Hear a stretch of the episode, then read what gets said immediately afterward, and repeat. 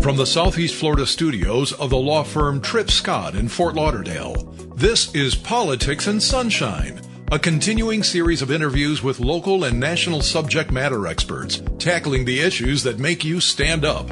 In this episode, Tripp Scott CEO Ed Pozzuoli talks to legal analyst, Fox News contributor, and author Gregg Jarrett. Here's your host, Ed Pozzuoli. Today we have Gregg Jarrett. Gregg has been on Fox News and is a legal analyst for over 20 years. Has written several books, including Witch Hunt and the Russia Hoax, and is coming out with a new book, Trial of the Century, dealing with the Scopes monkey trial. Gregg, welcome. Ed, my pleasure. Thank you for having me on. The new book that you're talking about really is a mainstay of American jurisprudence. And Clarence Darrow obviously was the lawyer involved, and it really dealt with free speech, didn't it? It certainly did. Uh, the trial took place back in 1925 at a, at a time when states started banning books on science. And in Tennessee, they made it a crime to teach evolution out of fear that it would undermine the Bible, which it didn't. And a young school teacher was arrested, and the greatest trial lawyer who ever lived, in my mind, Clarence Darrow, came to the rescue. And it was the trial of the century, not just because the media at the time converged on this town in Dayton, Tennessee, where the trial was happening. And newsreel footage was shot of the trial. It was the first trial broadcast live on national radio to a riveted nationwide audience. But no, it was the trial of the century because free speech in America was at stake, civil liberties, intellectual freedom, academic empowerment. And all of this was at stake. America was on the precipice. And what I find so interesting is that Darrow won in the court of public opinion, and it changed America forever. And it opened up avenues of free speech and the ability of students to learn. And we haven't ourselves learned that lesson from 100 years ago, or we simply forgotten about it because, Ed, you know, we're seeing today the same thing happening all over again. You know, these debilitating censorship campaigns, a cancel culture whereby conformity of thought supplants robust debate. I just find it so frightening that history is again repeating itself. Well, we had that the last couple of years. A lot of the college campuses used to be bastions of free speech, and now are really uh, bastions of conformity. If you don't believe what they believe, then you're ostracized in some way. Yeah, it's absolutely true. And, you know, at my alma mater in San Francisco, I went to law school. The Federalist Society there invited a professor back in Georgetown to come speak to students. And he was shouted down and prevented from speaking. I know the dean of the law school, and I, I contacted him. I said, What the hell is going on? You can't allow this. This is a violation of free speech. And law schools and college campuses and all schools are supposed to be venues of the free exchange of ideas and information, even ideas and opinions that you may not agree with. So what? The First Amendment protects all kinds of speech, even hate speech. And when you begin censoring it by threats of violence or shouting speakers down, or the government engaging in censorship by proxy to suppress speech, you're not only uh, violating the speaker's First Amendment rights, but as the Supreme Court has said, the First Amendment rights of the listeners, the audience, who have a right to hear even things they may not want to hear or agree with. And, you know, I, I find it so abhorrent that we have now moved into this censorship that has taken over America. And, you know, you and I were talking a moment ago, Ed, and you pointed out RFK's congressional hearing. Right. I mean, they were trying to censor him from talking about censorship. Right. I mean, you can't make this up. Right. They were censoring the hearing on censorship. That was crazy. Yeah. Yeah. You know, one of the members of Congress uh, made a motion to stop him from testifying. My goodness. Debbie Wasserman Schultz needs to read the Constitution And in particular, I would point her to the Bill of Rights and the First Amendment. We could have a whole different discussion about Congressman Wasserman Schultz.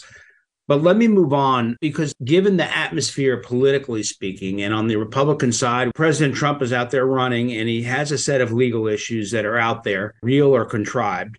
It's hard to know where to start with him around how do you explain to somebody what is actually happening. But the New York indictment appears to me, anyway, to be a form indictment. We really don't know what the basis of that is. Yeah, it doesn't even state what crimes he's committed. It's the most ludicrous and politically driven indictment I've ever seen. I mean, I think they pulled that indictment out of a form book. But the second indictment, dealing with the one here in Florida, dealing with the documents, that's a little bit meatier. And now there's a couple other things on the horizon from what we've been able to read and gather. How do you see Trump legal issues playing into the politics of the moment and the presidential election, his ability to run, and how voters are going to view that against Republicans sort of rallying to his side about being targeted on one hand and on the other, Democrats saying, well, I mean, there may be some meat here, particularly at least at the second indictment and some others. How do you explain that to listeners?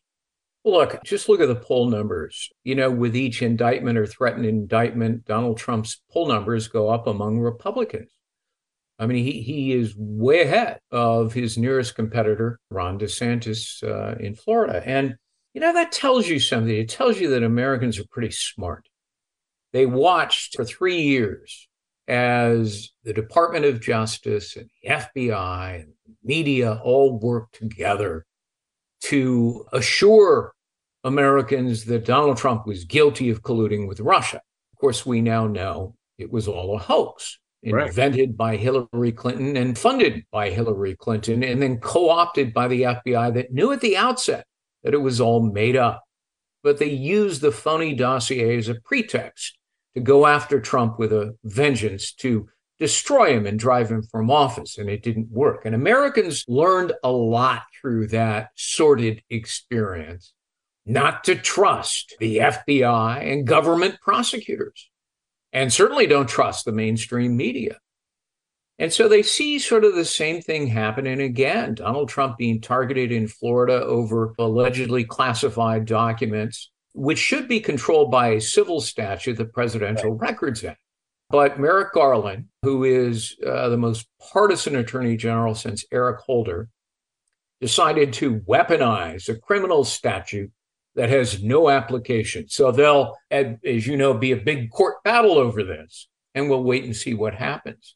Trying to nail Donald Trump for the January 6th violence and property destruction is, uh, as I wrote in my latest column this week, an enormous stretch. There's nothing in his speech, for example, uh, that incited violence.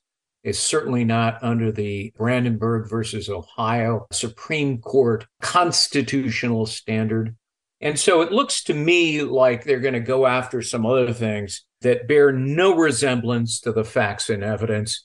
So we'll see how that plays out. But every time they do that, Americans become suspicious that this is the government armed with immense power and unlimited resources who have decided to politicize their prosecutorial decisions.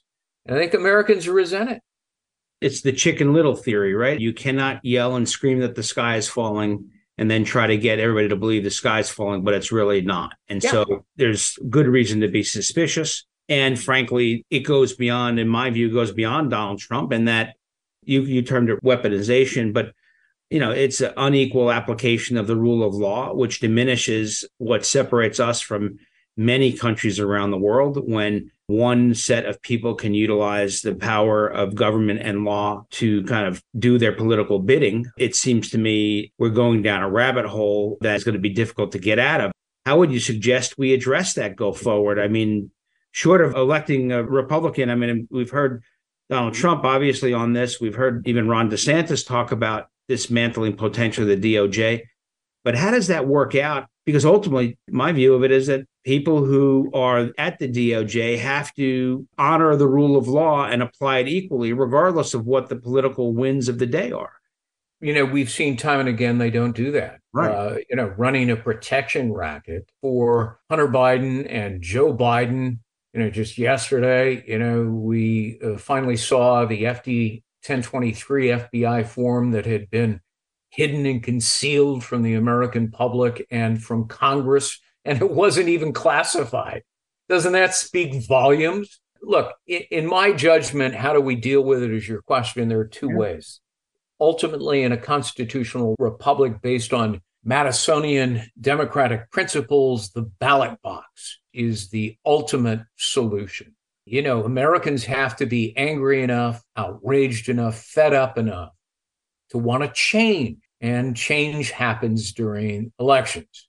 And we've got one coming up, a presidential election. So that could dramatically change the landscape of equal justice under law which brings me to the second backstop. Those words are inscribed on the pediment of the United States Supreme Court, which has always been the ultimate backstop when government abuses its power.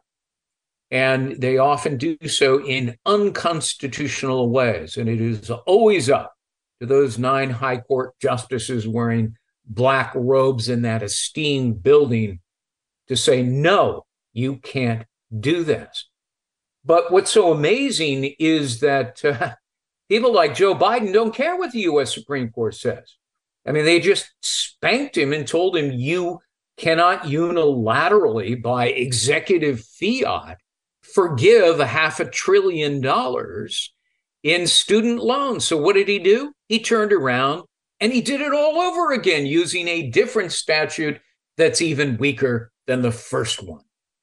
But he also did something that I thought was very dangerous, and I want to get your comment on it. He also ridiculed and criticized the institution of the Supreme Court because right. Simply because they didn't agree with him.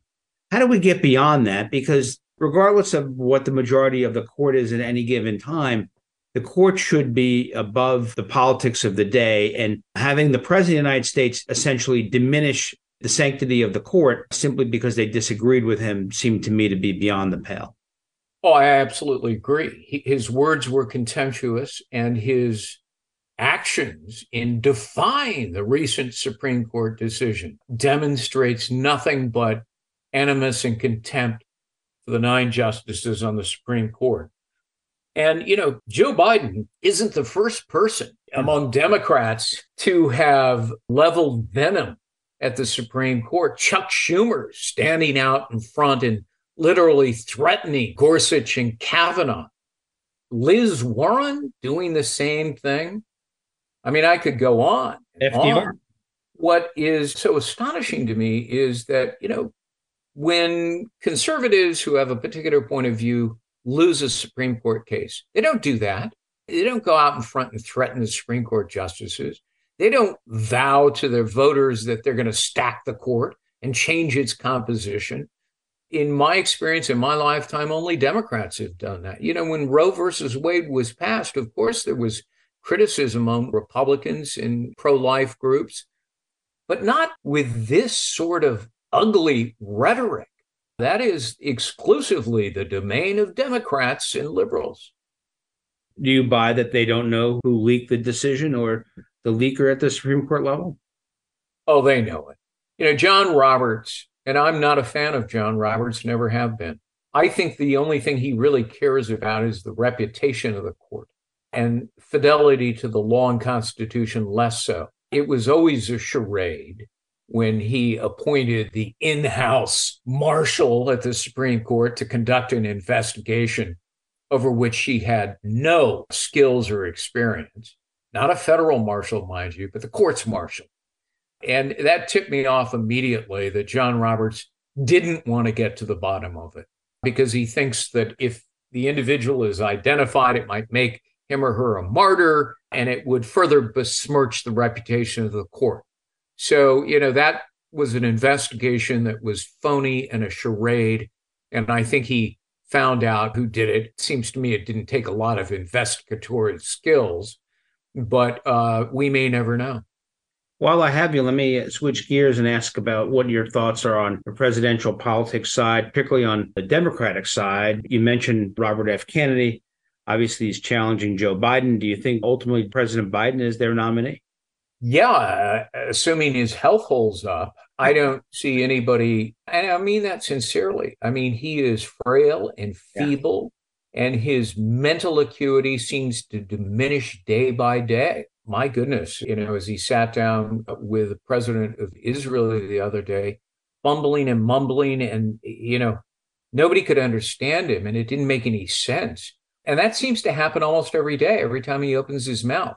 You know, his enemy is the teleprompter. He mangles it every time he tries to read it. They trot him out now and again, and he reads from a teleprompter poorly. But when he speaks extemporaneously, my Lord, it just underscores that he is senile and it's frightening and should be frightening to the American public that this is, you know, the president of the United States, the leader of the free world. And Ed, I'm sure you know our enemies in China and Russia and Iran, North Korea. They're paying attention, they're watching it. And I think some of their actions demonstrate that they realize America has a weak leader and we're going to take advantage of that on the international stage. Switching over to the Republican side, I mean, obviously, as we sit today, President Trump has a lead nationally, but we're aware that these are primary races state to state. Whether Governor DeSantis or anybody else can break through, is that possible? Oh, it surely is. We're light years ahead of the nominating process, which culminates in the convention, which is, of course, next summer. And, you know, in my lifetime, I have seen front runner after front runner falter and fail. And they were a sure thing, we right. were told by the media and by their own parties. So there's a lot of time and a lot can happen, Ed, between now and then. And, you know, we'll just have to wait and see. But I, I think it's still an open game for the Republican nomination, albeit I recognize that Donald Trump has a huge base of support and it's reflected in his handsome poll numbers. Yeah, and then it'd be interesting to see. Do you see any of this uh, from a debate standpoint? Trump is still figuring out whether he's going to go to the first Republican debate. Maybe he will, maybe he won't. But it would be interesting to see who else pops out of that group. Obviously, DeSantis has a second tier right now, poll wise. And then you've got the rest of the group. Is there anybody in that group that you see popping out to challenge, even run up to DeSantis numbers, at least provide a third alternative? Well, I think DeSantis has an impressive record. And, you know, the learning curve for him in presidential political campaigns is pretty steep, but he's a smart guy and he's very capable. He's demonstrated that. So I frankly see his poll numbers going up as he gains confidence and uh, coalesces around a message that resonates with Republicans. I'm also and always have been very impressed with Senator Tim Scott. His life story is amazing. He articulates quite well the things that Americans care about the most. And those are generally pocketbook issues. Putting a roof over their heads and food on the table. And they, you know, they have been badly harmed by Bidenomics, which is runaway inflation. Not to mention the other issues of, you know, an open border and rampant crime. Energy policy that drives prices up, not oh, down. Oh, yeah. Right. I mean, the Biden energy policy is insane. We were energy independent, and Biden reversed all of that. And Americans are having to pay for his stupidity. Well, I look forward to uh, reading your book, and I want to make sure everybody understands the trial of the century regarding the Scopes monkey trial and from the actual yeah. transcript. Trial of the Century. It's in bookstores nationwide already and available online uh, at the usual places, uh, Amazon.com and so forth. Hey, listen, it's been fun, Ed, uh, talking to you, and and I really appreciate your having me on. Well, I appreciate you spending the time with us and good luck with the book. And I think it's a very timely topic around censorship and free speech. Hopefully, uh, people pick it up and enjoy it. Thanks for bringing attention to it. Let's do it again sometime. That sounds good. Politics and Sunshine is a production of the Fort Lauderdale law firm Tripp Scott, serving Florida and beyond for over 50 years. A reminder that this podcast is for general information purposes only and does not constitute legal or professional advice. No user should act on the basis of any material contained in this podcast without obtaining proper legal or other professional advice specific to their situation. Please be sure to like and share this podcast. Thanks for listening. We'll see you again next time for another fresh edition of Tripp Scott's Politics and Sunshine.